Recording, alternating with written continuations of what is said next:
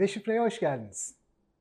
Bu hafta da yine daha önceki haftalarda olduğu gibi yayınlarımızı Satoshi TV'nin YouTube kanalından ve Satoshi Radyo'nun podcast yayınlarından takip edebilirsiniz.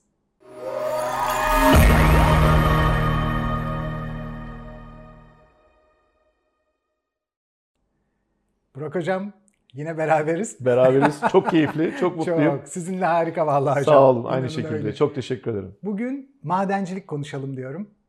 Hocam bu Bitcoin ortaya çıktığından beri bizim için birkaç tane ne olduğunu bir türlü e, anlayamadığımız muallakta kalan yapı var.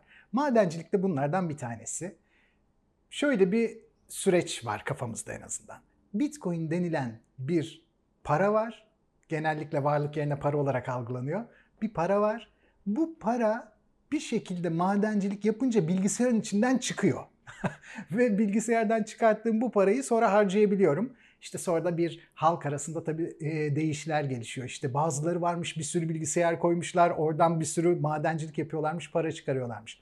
Tabii birazcık daha derinlemesine bakınca görüyoruz ki bu bir yazılım. Yazılımın içinde belli bir miktara kadar Bitcoin üretilebileceği baştan kodlanmış 21 milyonluk bir e, çıkarılacak Bitcoin var. Bu Bitcoin'lerin çıkarıl çıkaran kişilere de madenci adı verilmiş. Fakat süreç nasıl işler, nasıl olur, niye herkes madenci değildir, madenci olmanın ne gibi zorlukları vardır? Bunları biz sıradan kişiler, ekonomist olmayanlar gözden kaçırıyoruz, anlamakta zorlanıyoruz.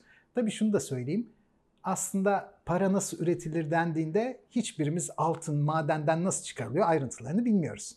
Bir para kağıt olarak nasıl basılır? Valla bilmiyoruz. Hani kağıt şuradan gelir içine filigram şöyle konulur, imzalar böyle atılır.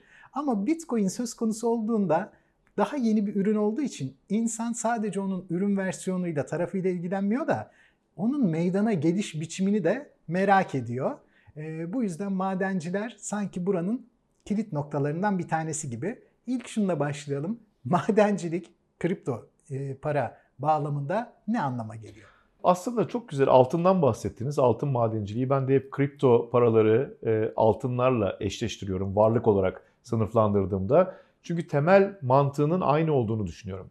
İkisinde de madencilik var. Yani e, bizim, benim yaşımdakilerin aslında gençliğinde tek kanallı bir Türkiye'de e, her pazar günü mutlaka kovboy filmleri olurdu. O kovboy filmlerinde de işte altına hücumun olduğu yerler, kovboylar hepsinin batıya doğru gittiğini, e, o batıya doğru gittikleri yerlerde e, altın taşıyan trenlere hücumların olduğunu, işte altın taşıyan arabaların olduğunu görürdük. Bugün bile e, gittiğinizde Los Angeles'a oralarda e, işte o büyük bankaların geçmişte altın taşıyan arabalarının sergilendiğini görme imkanınız var.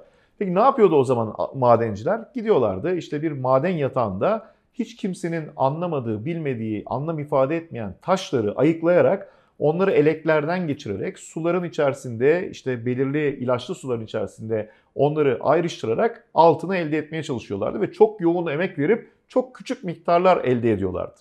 Bugün de yapılan iş aynı. Hiç kimsenin bilmediği bir alanda, bunu sadece kodlayıcıların bildiği, bunu sadece o işten anlayanların, genellikle daha genç olanların algılayabildiği yazılımlarla, kodlarla eleklerden eleyerek sınırlı sayıdaki bir varlığın içerisinden kendileri bir üretimde bulunup o varlığa katkı sağlıyorlar. Ve yapmış oldukları bu işlemin karşılığında da hangi varlığı üretmeye çalışıyorlarsa onlardan o varlıklardan bir ödül alıyorlar. E, bugün Ethereum ise Ethereum varlık olarak alıyorlar. İşte başka bir varlıksa başka bir varlık. Bitcoin ise Bitcoin olarak alıyorlar ve sonuç itibariyle bu üretim faaliyeti kod yazılımı şeklinde devam ediyor. Tabii bunu yapmak için çok büyük emek harcadıklarından dolayı çok ciddi şekilde de enerji harcıyorlar ve aslında bugün bu kripto varlıklara karşı çıkanların bir grubu da önemli oranda çevreciler. E, bunu farklı şekilde işte güneş enerjisi ya da farklı enerji türleriyle üretebilmek de bugünün teknolojileriyle çok fazla mümkün olmuyor. Çünkü tüketilen enerji miktarı çok yüksek. O nedenle hem maliyet var işin içerisinde hem bir tarafta emek var hem bir tarafta bilgi var ve bunun sonucunda elde edilen varlık da göreceli olarak tıpkı küçük bir altın tanesi kadar küçük kalıyor. evet. Üstelik her zaman bulunamaması, Bulunamaması da da altına var. benziyor Tabii. değil mi? Evet. Her zaman bulamıyorsunuz. Yani her gittiğiniz madende her elde ettiğiniz taş altını vermeyeceği için burada da aynı şekilde o sınıflamayı yaparken içinden bitcoin çıkmayabilir. Evet. Bir risk oluşuyor. Çok. Peki hocam şu aklıma geliyor. Şimdi Satoshi Nakamoto o izahnamesinde tabii bir şeyleri böyle yerleştirirken, yerli yerine koyarken bir sistem oluşturmak istiyor. Sistem karşıtı birisi ama sistem karşıtı bir sistem oluşturmak zorunda olduğunu da düşünüyor. Ve burada madencilere yan etkiler dolayısıyla bazı görevler yüklemiş oluyor. Yani madenci yola çıkarken Nakamoto'nun kendisine yüklemiş olduğu ödevi yapmanın kendi görevi olduğunu düşünmüyor. O bir yan etki olarak ona geliyor ve sistemi şöyle kuruyor gibi sanki Nakamoto. Eğer dağıtık bir yapı istiyorsam ve burada kurumsal bir denetim olmasın diyorsam bunu ancak kendi çıkarı için çalışacak bir grup oluşturarak ve bu kendi çıkarı için çalışacak grubun kendi çıkarı açısından bazı eylemler gerçekleştirirken yan etki olarak sistemin zahmetsiz ve dağıtık olarak devam edebilmesinin ona yapıştırılmasını arzu ediyor. Ve yani başarıyor. Çünkü 12 yıldır görüyoruz ki bu sistem sürüyor.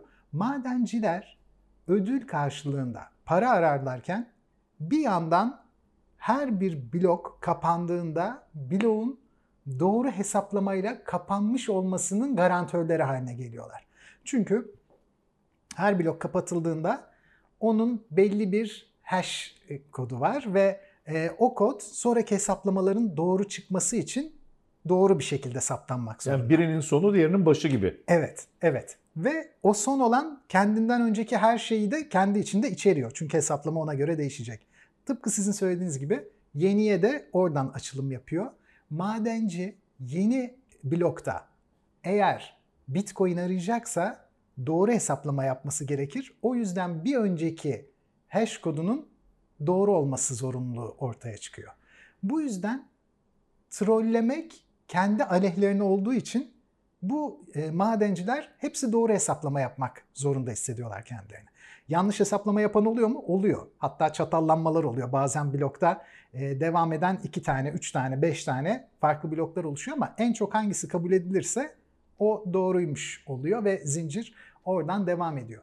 Madencilere verilen bu ödev Nakamoto'nun teknoloji kadar bir yandan da sosyal mühendisliğine sanki işaret Kesinlikle ediyor. insanları iyi tanımasıyla alakalı. Belki ta Adam Smith'e kadar gidebilir. Yani her insan kendi çıkarını düşünür ve ideal insan, ekonomi, homo economicus dediğimiz hep kendi idealleri ve çıkarları doğrultusunda hareket eder. Hı hı. Ben şöyle benzetiyorum bunu. Aslında dediğinizden şu çağrıştı. Size diyor ki eğer sen köprüyü geçersen o köprünün sonunda sana vaat ettiğim bir varlık var. Onu alabileceksin. Bu köprüyü geçebilmek için de bu arabayı kullanman gerekiyor. Ama arabanın yakıtı yok. Arabanın üzerinde de güneş enerjisi var. Ve bu güneş enerjisi sadece sen arabayı ilerlettikçe seni oraya geçirebilecek. Dolayısıyla siz aslında arabayı kullanmak için yola çıktığınızda önce bir itmeniz lazım. Ona bir ivme kazandırmanız gerekiyor. Sonra o güneş enerjisi yürüdükçe size enerjiyi verecek olan enerjiyi sağlıyor. Ve en sonunda gidip köprünün sonundan da o varlığı elde ediyorsunuz. Bazen geçmemeyi de tercih edersiniz. O zaman da yolda kalıyorsunuz. Madenciler de aynen böyle. Dolayısıyla aslında bence yapmış olduğu blok mantığının daha ötesinde çok iyi bir sos- sosyal mühendis. İnsanı çok iyi tanıyor. Her insan dünyanın her yerinde o ödülü almak için çaba gösterir. Ve bu ödülü alırken de ister istemez o blokların doğru oluşmasına katkı sağlamak zorunda. Çünkü doğruyu ortaya koyamazsa kendisi de oraya ulaşamaz. Bu çok doğru bir sistem. Ama müthiş bir kurgulama ve sistemin kendi içerisinde düzgün işlemesini ve doğruluğunu sağlıyor. Onun için de diğer bloklar da aynı şekilde hareket ettiği için sistemin içerisinde çatallama yaptığınızda ya da trollediğinizde aslında tamamen oradaki insanlara aykırı hareket ettiğiniz için onlar sizi o bloktan atma görevini de kendi üzerlerinde buluyorlar. Onun için çok doğru bir sistem bence. Şöyle bir şey geldi hocam aklıma. Her sistem ilk kurulduğunda kağıt üstünde kusursuz işlemeye yazgılıymış gibi görünüyor. Sonra tabii işlemeye başladıkça, pratik gerçekleşmeye başladıkça normal hayatın içindeki o dirençler ideal olanı ezip geçiyor, bozuyor, tanınmaz hale getiriyor. Şimdi buradaki süreçte her şey dijital olduğu sürece yazılımın dışına çıkılamayacağı için normal hayattaki dirençler buraya karışamazmış gibi belki düşünebiliriz.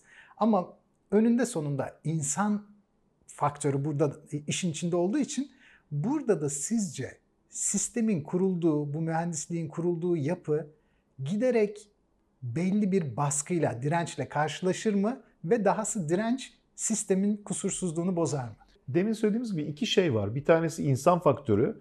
O zaten her türlü şekilde sistemi bozmaya da odaklanmış bir yapısı var. evet. Dünyanın neresinde olursa olsun. Sistemsizliğe doğru götürebilecek bir yapısı var. Bu arada sistemsizlik de ayrı bir sistem. Yani o da tartışılabilecek olan bir unsur. Ama diğer taraftan yazılımın matematik üzerinden yapılıyor olması ve temel bilimin kullanılması bence o diğer faktörleri etkileyebilecek olan unsur. Ve tabii ki ödül sistemi sistemi bozmaya çalışan herkesin sistem dışına itilebileceği bir yapıyı taşıması nedeniyle bu zincir her seferinde yeni eklemelerle devam edecektir. Ee, nereye kadar devam edecek? Ödül mü devam ettiği sürece edecek. Çünkü ödül olmadığı zaman bu sefer ödülü alamayanlar ya da memnuniyetsiz kalanlar sistemi bozmak için çaba göstereceklerdir. Onun için mutlaka ödül olacak ve ödüle kazan ulaşmak isteyen, kazanmak isteyenler de sistemin doğru işlemesine imkan tanıyacaklar diye düşünüyorum. Ki şu ana kadar çok badireler atlattı. Evet. Çok farklı ülkelerden insanlar şu anda madencilik yapıyor. Bu sistemi bozmak yönünde genel kanaat Bir şey oluşmadı. olmadı. Doğru. Çok doğru söylüyorsunuz. 12 yıldır iyi gitti Tabii. yani sistem. Bir de çok küçük bir varlık. Yani hep bunu e, her yerde vurgulamaya çalışıyorum. 12 yaşındaki bir e, çocuğu çok büyük yaştaki bir kişiyle kıyaslar gibi diğer varlık sınıflarıyla sınıflandırmak ve kıyaslamak çok doğru değil. Tabii ki düştüğü zamanlar olacak, çöktüğü zamanlar olacak. Tabii ki çok yükseğe gittiği zamanlar olacak. Tabii ki içerisinde hatalar olacak ama zaman içerisinde o çocuk büyüdükçe, olgunlaştıkça ve katılımcılar da bilinçlendikçe daha farklı yerlere gidecek diye düşünüyorum. Çok küçük bir seneden bahsediyoruz. 12 yıl insan hayatında hiç ifade eden bir şey değil. Çok doğru. Madenciler öyle sanıyorum ki bu sistem içinde güvenilir bir kurum olmasına gerek olmadan kendi çıkarları için sistemi düzgün gitmeye... Ayakta tutmak zorundalar. Evet. Evet. O- O, o özü bu. Yani tek unsur sistemi ayakta tutmak. Ayakta tutmak için de onların çıkarlarının sistemin çıkarlarından daha üstün olması lazım. Müthiş. Onların çıkarları şu anda sistemin çıkarından daha üstün. Evet. Çünkü sistemin doğru işlemesi onların ancak o varlığı elde edebilmeleri için yeter şart. O nedenle kendi çıkarlarına ulaşmak için sistemi de düzgün tutmak zorundalar. Çok iyiydi. Peki hocam, ilginç bir şekilde Bitcoin örneğinden devam edelim çünkü kurucu yapı o diye. Bitcoin örneğinde Satoshi ödülü 4 yılda bir azaltmayı tercih etmiş. İlk başta 50 Bitcoin ile başlıyor süreç. Sonra işte biliyorsunuz 25'e düştü. Ee, şimdi 2020'de mi? İki, artık tarihleri unuttum ben de. Şu an 6.25 e, Bitcoin kazanıyorlar giderek azalacak, azalacak, azalacak ve belli bir tarihte çok uzak olmayan belli bir tarihte ama tabii bizim ömürlerimiz yetmeyecek ama olsun. Yine de çok uzak olmayan belli bir tarihte ödül süreci çok minimize olacak. Sizce neden ödülü giderek azaltıyor? Çünkü ilk başta teşvik gerekiyordu. Her işin başına bir teşvik lazım. Ee, çok küçük bir yapı olduğu için ve insanlar tarafından tanınmadığı için sisteme katılanlar az oldu. Hmm. Sisteme katılanlar az olduğu için Çok onlara iyi. daha fazla ödül vermek gerekiyordu. Eğer aynı ödül yapısıyla devam ederse bu sefer de belli başlı kişilerin eline geçebilir ve sistemi bu sefer de inanılmaz derecede tek elde toplayabilir. Oysa sistem merkeziyetsiz bir yapı. O nedenle yavaş yavaş küçülterek hem e, elde edilen varlığın değerini arttırmak istiyor. Çünkü kıt olan fiyatı yükselir. Hem de diğer taraftan o elde edilen madencilik sonucundaki varlığın tek ele geçmesini engellemeye çalışıyor ve böylece merkezi yapıdan kurtulmak istiyor. Bence temel mantığı bu. Oradan hareket ettiğini düşünüyorum. Çok iyiydi. Ben daha önce hiç böyle düşünmemiştim. Ee, benim için açıklayıcılığı yüksek oldu. Ben de acaba şöyle mi diye düşünüyordum. Ama sizinki çok daha iyi yani açıklama hocam. Ee, şöyle düşünmüştüm. İlk başlarda Bitcoin'in değeri tabii ki düşük olduğu için çok sayıda veriyordur. Sonradan giderek artacağını düşünüyordur ve bu yüzden çok büyük kazançlar oluşmaması için giderek ödülü düşürüyordur diye düşünmüştüm. Sizinki bana çok daha mantıklı geldi. Ee, öyle olduğunu Ee, düşünüyorum. Çünkü sonuçta felsefe merkeziyetsiz olma ve tek elde toplanmama mantığı olduğu için bana göre Satoshi'nin e, bu yaklaşımı daha doğru. Bu arada gerçekten çok enteresan bir şey. Satoshi'nin o bildirge gibi temel makalesini hiç okumadan hareket edenler de var. Ben gene de bunu bir tavsiye ediyorum. Bir okusunlar. Çünkü e, olayın çıkış noktası bu yani. Çok da Evet. e, öyle ağım şağım uzun bir makale de değil yani. Evet. Kısaca okunabilecek Evet. olan bir makalesi var. Biraz da bir teknik olduğu için Teknik, okuması zor. evet. Ben onu BTC Türk için seslendirmiştim. Öyle hocam. mi? Evet. Harika. O zaman oradan baksınlar. Evet okumaya üşenenler, okumaya üşenenler oradan dinleyebilirsiniz. Ee, hocam müthişti. Siz de öyle. Ağzınıza Sağ olun. sağlık. Çok teşekkür ederim. Vallahi. Nasıl gene zaman geçti hiç, Hiç, anlamadım. anlamadım ben de. Bir anda hemen baktım yönetmenim beni susturuyor.